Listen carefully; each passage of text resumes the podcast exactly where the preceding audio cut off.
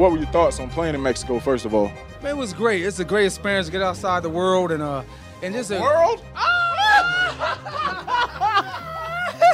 you know how we do it. I thought it was uh, one of the biggest moments of my career, believe it or not. I mean, 195, 200 games, but the way Stadio Azteca and the Mexican people reacted to that flag, I, I got goosebumps under here. I mean, it was absolutely in fuego. We're about to come into the biggest arena in Latin America. And I think Estadio Azteca really brought it that day. a cargo de su coach en jefe, Dennis Green y los Cardenales de Arizona. Is this actually happening? An NFL professional game is being played here, one that counts. It actually happened. It definitely counted, and it will always stand as NFL history. An amazing scene, flashbulbs popping for the first ever National Football League regular season game abroad. That's right, never before had an NFL regular season game been played outside the United States. This is Cardinals Folktales, presented by 72 Soul, where we go in depth into Cardinals history, all time anecdotes through the personal recollections and memories of those who lived it. It was in freaking incredible. It was, you know, the birth of international football for the NFL.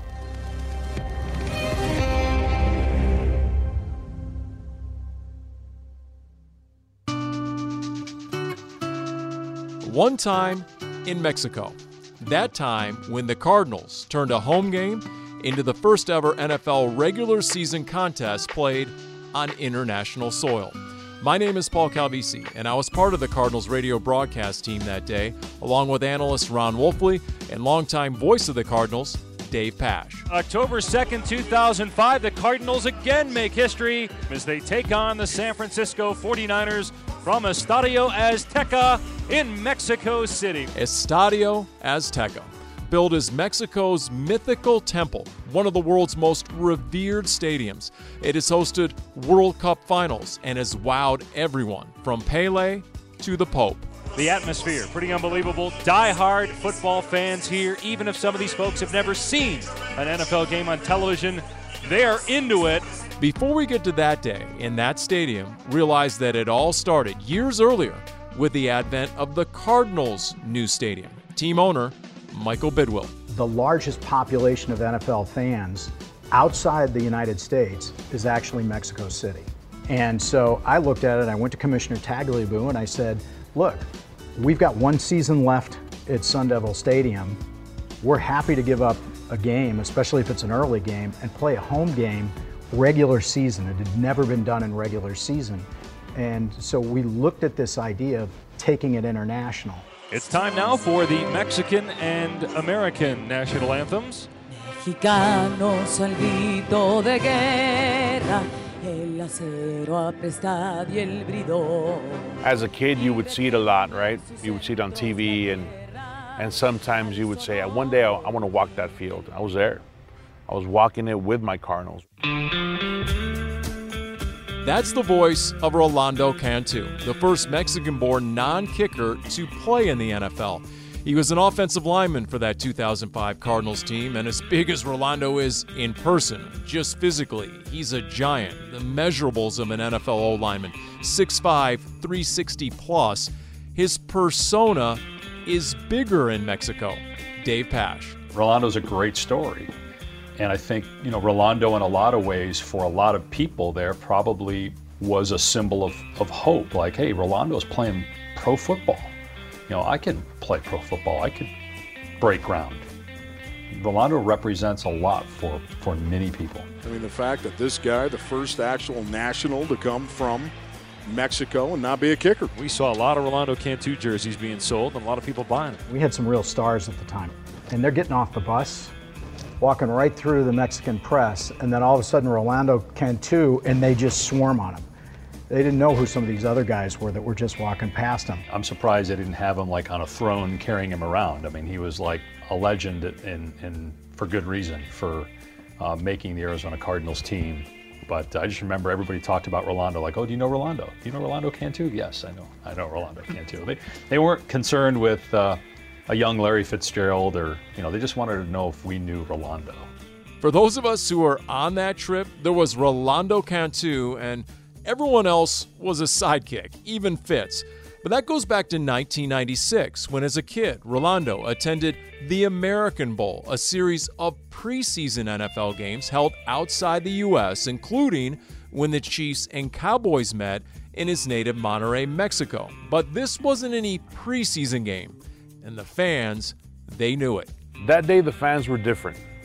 They were hungry to be a part of something unique. And the unique part about it was this was a regular season game. This game was going to count. It wasn't an American Bowl, it wasn't an exhibition game.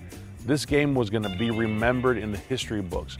And if you got a ticket to go to Estadio Azteca, you're a part of history. Speaking of, the previous NFL record for attendance for a regular season game was when the Rams played the Niners at the LA Coliseum in 1957 in front of 102,368 fans. But again, this was Estadio Azteca, an eighth wonder of the world. Estadio Azteca, just mammoth. I, I, mean, that's the first thing that I think when you walk in here, you know, you just cannot believe the rows go on and on and on. So I come out of the locker room for the first time and I look up and my jaw hits the ground. I could not believe how big this building was. Basically, picture the biggest stadium you've ever been in and then add an upper deck to it. When I looked up, I got dizzy. It was so high. That's Jim Omohundro, longtime producer of the Arizona Cardinals radio network, and true that. Personally, I've been in Ann Arbor, I've been on the field for Michigan Notre Dame, 100,000 fans, but Estadio Azteca, it's bigger. Its capacity is 120,000 plus, and as owner Michael Bidwill notes, that might be the more accurate attendance figure. Their suites, they didn't count the number of people that were up there. So when you buy a suite, they didn't sell tickets. It was just, you could invite 40 people up there if you wanted. So they had no idea how many people were in those suites. And the number, they believe that's a low estimate of who was actually in the stadium that day because they think there might have been another 15 or 20,000 people in the, in the suites that were just not counted. What was interesting is that reports had tickets sold going into the weekend at around 65,000, but there was a huge late surge in interest and a massive walk up. So by the time we had game time, attendance was officially listed as a new NFL record. We have 103,467 on hand, an NFL regular season record. Wow. How about that for a number? I wish everybody can feel what 100,000 people feel like on the field. Like you're on the field and 100,000 people are watching you. It's just different, man. That's former Cardinal safety Robert Griffith. All the players knew the fans were going to be a factor El Grande. Former Pro Bowl pass rusher Bertrand Berry. It really was a different energy where the fans were going nuts the entire time, whether something good happened for us or something bad happened for us. I just remember the crowd just yelling no matter what. They just wanted to see us go out there and, and play. I just remember it being loud the entire game in a good way, that people were so excited that there was an NFL game going on. In a general sense, they were just rooting for something big to happen every play. It, it felt like a big party. it felt like a big party. The people that were just hungry to be a part of that first regular season game outside the U.S. And that's where the game planning went beyond the field and into the stands. Who could capture the fans? And that became a game of who could capture the flag. Going through my mind, I was just more who are the Mexican people going to cheer for? Again, who would turn over 100,000 fans into their 12th man? That was the question. And the Cardinals had an answer. Start the game by playing flag football if you will. I had a dream that I had a flag and there was a flag there and I kept seeing this Mexican flag in my dream. Uh, just spoke to me. You know, I, I just felt like it was just something that just felt real to do, just felt appropriate. That's Robert's idea and it was brought to me and I searched out my contact at the stadium to see if we could even get a flag. That's Anthony Edwards, former director of player programs, a do everything man for the Cardinals, and a former Cardinals receiver. At this point, the teams were already into their pregame warm ups. The game hadn't started, but the clock was ticking. Rob was like, hey, eh, we need to get a flag. We need a flag. I need to get the, the Mexico flag because I thought he was, when he first said flag, I'm like, USA? No, no, no, no, Mexico flag you know. And I said, hold on, let me see what I can do. So here I am rushing to try to get my contact, see if we can locate a flag somewhere close for him to run out with. And so, and it just happened. We were able to get the flag. It was there. Yeah, let's just say the Cardinals' clock management traveled that day internationally. Don't you love it when a plan comes together? When we were in that tunnel right before we went out to the game, and he unrolls this flag and it was on like a broomstick handle and literally gave it to me maybe 10 seconds before I ran out. Once I knew Robert was gonna grab that flag, we just kind of nodded heads, shook hands, and said, go, go, bro, because this is gonna be big. What a great scene. Robert Griffith with the Mexican national flag, waving it and racing onto the field. That was awesome. Robert bursting out of that tunnel with that flag, I think it just ignited the whole place up it was a it was a brilliant move to be honest with you. I think the fans saw this as the first impression of the Arizona Cardinals. All of a sudden, Robert Griffith comes right out of that hat, waving the Mexican flag. That really was a great touch here. Oh, the crowd went crazy. It was loud. It was so loud. That place was unbelievably loud. I go out with the flag, and I just felt 10 feet tall, man. Like I felt like every step I was taking was just magnetized. Once he ran out, that was kind of like, you know what? Mexico, the Cardinals are here. Los Cardenales han llegado. And for me, it was like, okay, this is going to work out tremendously because of the pride the fans in Mexico take once they see their, their country's colors, right? And especially the flag. Quite honestly, after the flag, you know, I can honestly say they wanted us to win. Maybe, but that's not the way the game started with the Niners defense scoring two quick touchdowns. McCown turns and hands for Shipp, running right, fumble the ball, it's loose at the 20, and it's picked up by the 49ers. Derek Johnson running near side 40, 50, being chased by McCown. Josh won't get him. 30, 20, 10, 5, touchdown San Francisco. If you do recall, they jumped out on us 14 to nothing. Before we ever took the field, it was they had two turnovers and scored. We were, what's going on here? I mean, how, how, how did we get to 14 to nothing? And that's where the Cards started their comeback, led by second year receiver Larry Fitzgerald, doing signature Larry things right before the half. Third and one of the 17. McCown back to throw, going to lob into the end zone. Far side, Fitzgerald goes up, touchdown, Arizona! Larry Fitzgerald with his second of the year. Dave Pasch injecting a little local flavor into the call. 14 12 Niners at the half, but second half, Toto, Rojo, all red as the tide turned on the scoreboard and in the stands. I felt like as we started to take control of the game, we won the crowd over eventually. And eventually the Cardinals won the game. In fact, it wasn't that close, as the Niners never scored again. The Cardinals defense pitching a shutout, feeding off 100,000 plus fans, as we reported from the sideline. You know, a lot of people and a lot of talk that the Cardinals gave up home field advantage to come down here to Mexico City, but the fans on this end of the stadium, as loud as we have heard them. The fans also love Cards kicker Neil Rackers. First, because Mexico is a soccer crazy nation, and they love anyone who puts the foot into football Americano. 43 yard attempt for Neil Rackers, who's four for four tonight. The snap, the spot. Racker's kick is up. It's got the leg, and it is good. Yeah, Neil's all fired up right now. The camera went down onto him, and it looked like he said, Booyah! On the game, Rackers had a career high six field goals. Now, that's a season where, remember, Rackers hit 40 of 42 field goals in an all pro campaign. Thing is, Rackers might have traded all that for a shot at a 70 yard field goal, which he wanted and definitely thought was doable in Mexico City, where the ball flies because remember, it's 2,000 feet higher than Denver, over 7,700 feet in elevation. These guys are gassed on the Cardinals sideline. It's so bad that the mascot, Big Red, who by the way is going with the nickname on his back uh, tonight, Pajaro Rojo, okay? He came up to me at halftime and said he was wiped out physically from the elevation, okay? It's hitting everybody out here. Final score 31 14 as the Cardinals savored the win and soaked in the scene. The Cardinals win in the first ever NFL regular season game in Mexico City, beating the San Francisco 49ers.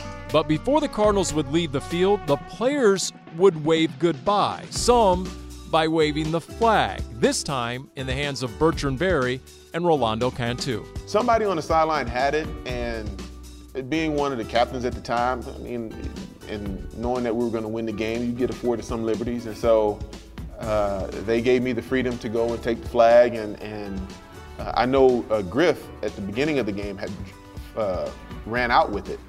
And so I kind of wanted to have my crack at it. I, I would have loved to run out, but Griff beat me to it. B Train gives me the flag, and I, I take it over, and then I have to do a bunch of media um, interviews right after the game on the sideline, which was very, really cool. And uh, so I have the flag on my shoulder, right? And obviously, you know, in between interviews, I would wave the flag like Robert, like B Train, and it got the same reaction, right? So it was it was a special moment. I think I will always remember that. Uh, on the far side, Bertrand Berry has handed off the uh, Mexican flag to Rolando Cantu, a native of Monterrey, Mexico. I think that day everybody felt a part of the Arizona Cardinals because of the flag. By the way, to this day, no one knows where the flag went. It was in the Cardinals' locker room and vanished, never seen again.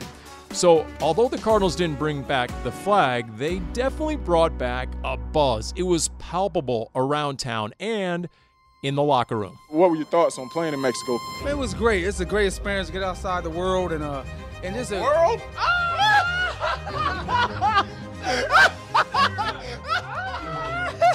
you know how we do it. This dude said he played outside the world. Outside the world is big, dude. See, it was a big buzz, right? But that was then. Anquan Boldin with Robert Tate in his weekly TV segment coming off Mexico City. This is now Robert Griffith to this day on how he brought home much more than just a victory. This has nothing to do with football. This is the way the Mexican fans made me feel. And I've never had an experience like that in my life. And I like when I say they were screaming at me and I felt like I could levitate off the ground, I'm telling the truth. And it wasn't just Cardinals players who had their passports stamped. You could say that for the entire NFL. To know that the sport took a big step forward outside of the U.S. and we were part of that, I, I take great pride in that. I love this game. I love what the game did for me. I love the competition aspect of it. I love the brutality of it. I love everything about football. And to be able to grow the sport in that way, to take it somewhere, even though they had had preseason games there before, but to have one that actually counted and, and got the attention that it got, I was very proud of it. And Josh McCown takes the football and runs off with it, and he gives it to Michael Bidwill over on the far side, and that's a very classy move by Josh McCown. We try to be trailblazers and we want to be uh, at the front of innovation. You know, what can we be doing that will not only set us apart, but we think is really good for the game and good for fans and that fans would be interested in. And sure enough, the first NFL regular season game played outside the United States, which set a record for the largest crowd ever to attend an NFL regular season game, was an international venture that has now turned into an annual affair. We're cemented in history in American football history in Mexico because of that game. And that's one time in Mexico. For producer Jim Omohundro, I'm Paul Calvisi. We hope you enjoyed this edition of Cardinals Folktales presented by 72 Soul.